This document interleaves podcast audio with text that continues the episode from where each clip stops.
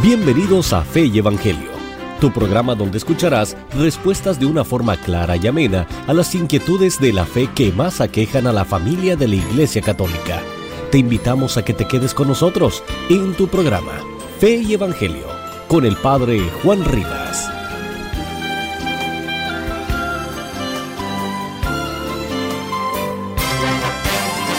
¿Qué tal queridos amigos? Un gran saludo del Padre Juan Rivas, aquí transmitiendo en vivo para San Juan Diego Radio, el mensajero de María. Es muy importante poner atención a los mensajes de la Virgen María. Yo soy de la idea de que ya propiamente ya se acabaron las profecías, los, ya, ya no falta nada que la Virgen no nos haya dicho ya, no es necesario ya más cosas Ciertamente, Garabandal, la Virgen de Garabandal, habla de el aviso, el milagro y el castigo. Ah, el aviso, el milagro, el castigo y después yo añadiría pues lo que viene, lo más importante esto, porque ese castigo pues es una purificación para entrar en cielos nuevos y tierra nueva. Entonces yo insisto en que hay que poner nuestra atención en el resultado final, como Jesucristo lo dice. Esta es la victoria que vence al mundo, vuestra fe. 1 Juan 4:5. El acto de fe consiste en confiar en Dios y ponerme en sus manos, no esperar a que pasen cosas malas para buscar a Dios. Dice el Papa ah, Benedicto XVI, el acto de fe consiste en confiar en Dios y ponerme en sus manos. Así lo dice en va confirmando poco a poco la creencia hasta que se revela llena de sentido. Es decir, en la fe siempre hay una oscuridad, caminamos, ah, como decía San Juan de la Cruz, ¿sí? por una cañada oscura, por un camino oscuro hasta, que, hasta el encuentro con nuestro Señor.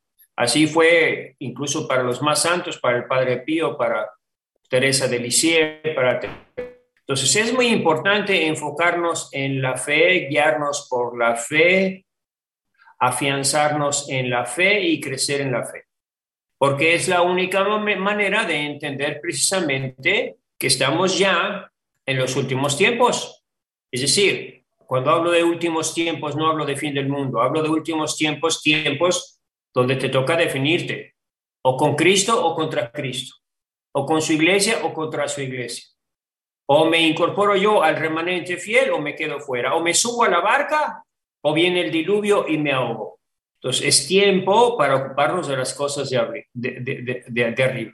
Entonces, cuando estamos hablando de esta crisis de fe, o sea, estamos hablando de la fe primero y de la, es la única manera de entender la crisis de fe, porque si tu fe está débil, pues tú crees que se puede cambiar todo, que se puede cambiar la liturgia, que los mandamientos se le puede, podemos añadir más mandamientos y ya de 10 ya no soy 11, ahora son 15, ¿no? Usa la mascarilla, lávate las manos, ponte la vacuna. Entonces cree, mucha gente cree que podemos estar añadiendo milagros, que podemos estar añadiendo milagros, añadiendo mandamientos a los mandamientos. Y eso no lo puede hacer nadie, ni el Papa puede estar añadiendo mandamientos, ni los obispos, ni los sacerdotes. Los mandamientos son diez y no podemos quitar. Pero para tener esto claro necesitamos estar muy fuertes en la fe. Cuando estamos hablando de crisis de fe, ¿de qué estamos hablando? Estamos hablando de la separación entre fe y vida y no de números y estadísticas. Pues según las estadísticas, el cristianismo y el catolicismo siguen aumentando. Pero ¿dónde están esos millones de católicos en el mundo? ¿Dónde están? ¿Por qué no se nota? Porque el comportamiento de la mayoría de los cristianos es el paganismo. Precisamente por eso hay que poner atención a lo que nos decía el Papa Juan Pablo II, lo que nos dijo en la encíclica Esplendor de la Verdad. Una fe que no nos calienta, que no nos dicta actitudes y comportamientos, que no nos inspira, que no nos alienta para luchar, no sirve de nada. Cuando San Agustín hablaba de la gran apostasía, menciona tres citas del Evangelio, tres manifestaciones de la que podríamos llamar la pérdida de la fe. La primera cita que nos da San Agustín es cuando venga el Hijo del Hombre, habrá fe sobre la tierra. Lucas 18, 8. Y las otras dos son de San Pablo, que explican cómo sucederá esto. Los impostores irán de mal en peor, errando y metiendo a otros en el error. 2 Timoteo 3:13. Y la tercera es también de San Pablo a Timoteo, porque vendrán tiempos en que los hombres no soportarán la sana doctrina y se volverán conforme a sus deseos, teniendo comenzón en las orejas, se apartarán de la verdad y se volverán a las fábulas. Ahí está exactamente lo que acaba de, suceder en la iglesia. Al rechazar abierta y decididamente la encíclica El esplendor de la, de la verdad. Cuando el Papa Juan Pablo II escribió la encíclica El esplendor de la verdad a los obispos y sacerdotes para describir la situación de nuestro siglo XXI, precisamente da esta cita, justo, porque vendrán tiempos donde los hombres no soportarán la sana doctrina y se volverán conforme a sus deseos, teniendo comenzón en las orejas, se apartarán de la verdad. El Papa Benedicto, cuando era cardenal, decía que el problema fundamental es que el hombre vive sicut Deus non est, como si Dios no existiera. El problema es que, ¿cómo llegamos a esta situación? ¿Cuál fue la evolución? Por eso, para mí, lo más extraordinario de lo que está pasando en tiempos del Papa Francisco es que nadie ponga atención a lo que dijo el Papa Francisco, nadie puso, nadie, fíjese bien lo que estoy diciendo, nadie, por lo menos yo no lo conozco, a las palabras que digo. Veo a la iglesia como un campo, como un hospital en un campo de batalla. Lo dijo el Papa Francisco, así ve a la iglesia, la iglesia que a él le tocó, la ve como un campo de batalla, algo así como la película de Pearl Harbor cuando se ven las cabezas por un lado, los brazos tirados, la gente sangrando, ah, todos tirados por todas partes, todos muriéndose, todos heridos, ¿sí? El Papa Francisco dijo, así veo a la iglesia. Y no hubo una sola persona en toda la iglesia que se preguntara, ¿y cómo llegamos a esto? ¿Y quién es el culpable? ¿Y dónde estaban los pastores? ¿Dónde estaban los pastores que permitieron que los lobos hicieran este destrozo? ¿Dónde estaban, carambas? ¿Cómo es que llegamos ahí? A no ser que digan que el Papa Francisco miente, pero ni siquiera los seguidores del Papa Francisco se interesaron por saber cuál es la causa de este desastre dentro de la Iglesia Católica. ¿Qué pasó en los seminarios? ¿Cómo es que nos llenamos de sacerdotes y de obispos que ya no tienen fe? ¿Cómo se permitió esto? ¿Cómo salió? ¿A qué se debe? ¿A qué se debe este desastre con que la con la iglesia que el Papa Francisco dice que recibió, una iglesia que parecía un hospital en campaña. ¿Y dónde estaban los obispos? ¿Y dónde estaban los sacerdotes? ¿Y quién es el enemigo? ¿Y cómo llegamos a esta situación? Nadie, absolutamente nadie se lo preguntó. Y digo, ni siquiera los seguidores del Papa Francisco, ni siquiera ellos, esos carambas, ni siquiera ellos, porque era como para decir, oigan, a ver, espérense un momentito, ¿quién permitió este desastre? Si las ovejas están todas sangrando, despedazadas, comidas por los lobos, ¿quién permitió entrar a los lobos? ¿A dónde se fueron los pastores? ¿Se fueron a Las Vegas? ¿O ya no son pastores? ¿O fueron los mismos pastores? Entonces, esa es la situación, queridos hermanos, esa es la situación, que no ponemos atención a lo que está diciendo el Papa. No ponemos esa, y todas las congregaciones dijeron, sirve abrir más hospitales si no le paramos a la causa que está destrozando a la iglesia. ¿Cuál es la causa? ¿Qué pasó en los seminarios? ¿Cómo se nos metió, se nos metieron los lobos a los seminarios y en las diócesis y hicieron destrozo en la iglesia? ¿Cómo es que se perdió la fe? ¿Qué fue lo que pasó?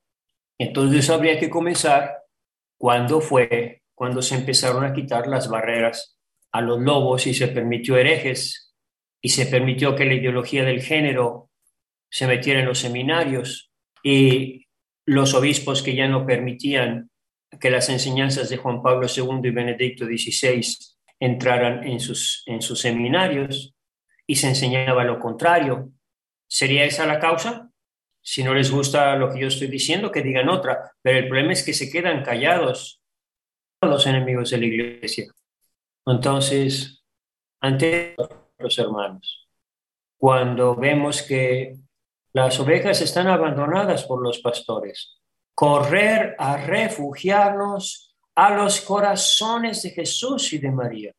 Correr a refugiarnos a los corazones de Jesús y de María. Todo lo que he dicho, ante esta situación donde las ovejas ya no tienen ninguna protección, las están matando, las están destrozando, están abusando de ellas, se las están comiendo, los lobos, ante esta situación, correr a refugiarnos a los corazones de Jesús y de María. Eso es lo más importante. Si no sabemos, si no podemos identificar a los culpables, aunque los culpables es, es evidente quiénes son los culpables de esto, por un lado los pastores dormidos y por otro lado los lobos hambrientos que haber quitado, haber quitado todas las reglas de protección a raíz del Concilio Vaticano II permitieron a los herejes entrar y vamos a ejercer misericordia, misericordia con los lobos, ándale, sigue ejerciendo misericordia con los lobos. Y por eso los lobos destrozaron todas las ovejas. Los lobos lo único que entienden son los palos. A las ovejas cariño, a los pastores respeto y a los lobos palos. Recuerden que ese era mi lema, mi lema cuando estaba en Los Ángeles.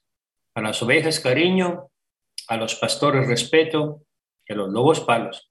Porque si dejas entrar los lobos, pues ahí está la situación que, está, que describió el Papa Francisco en esa entrevista que le hizo la Civiltà Católica. Entonces, correr a refugiarnos a los corazones de Jesús y de María. Esa es nuestra única opción, queridos hermanos. Pedir al buen pastor que venga en nuestra ayuda, que ya venga su reino a cuidar él. Precisamente la situación que, que describe, si no me equivoco, Ezequiel, Ezequiel 33, cuando dice que los pastores, cuando los pastores ya no se ocupan de las ovejas, no las cuidan, las gordas, no sanan a las débiles, yo mismo vendré a guiar a mis ovejas. Así que cosa tan hermosa, hermanos, que Jesús mismo venga a guiarnos, protegernos, Él nunca va a abandonar a su pequeño rebaño. Y esta es la frase que, sobre la cual he estado comentando y voy a pequeño rebaño porque mi Padre se ha dignado daros el reino. Esa es la promesa de nuestro Señor Jesucristo. El reino, el reino, el reino.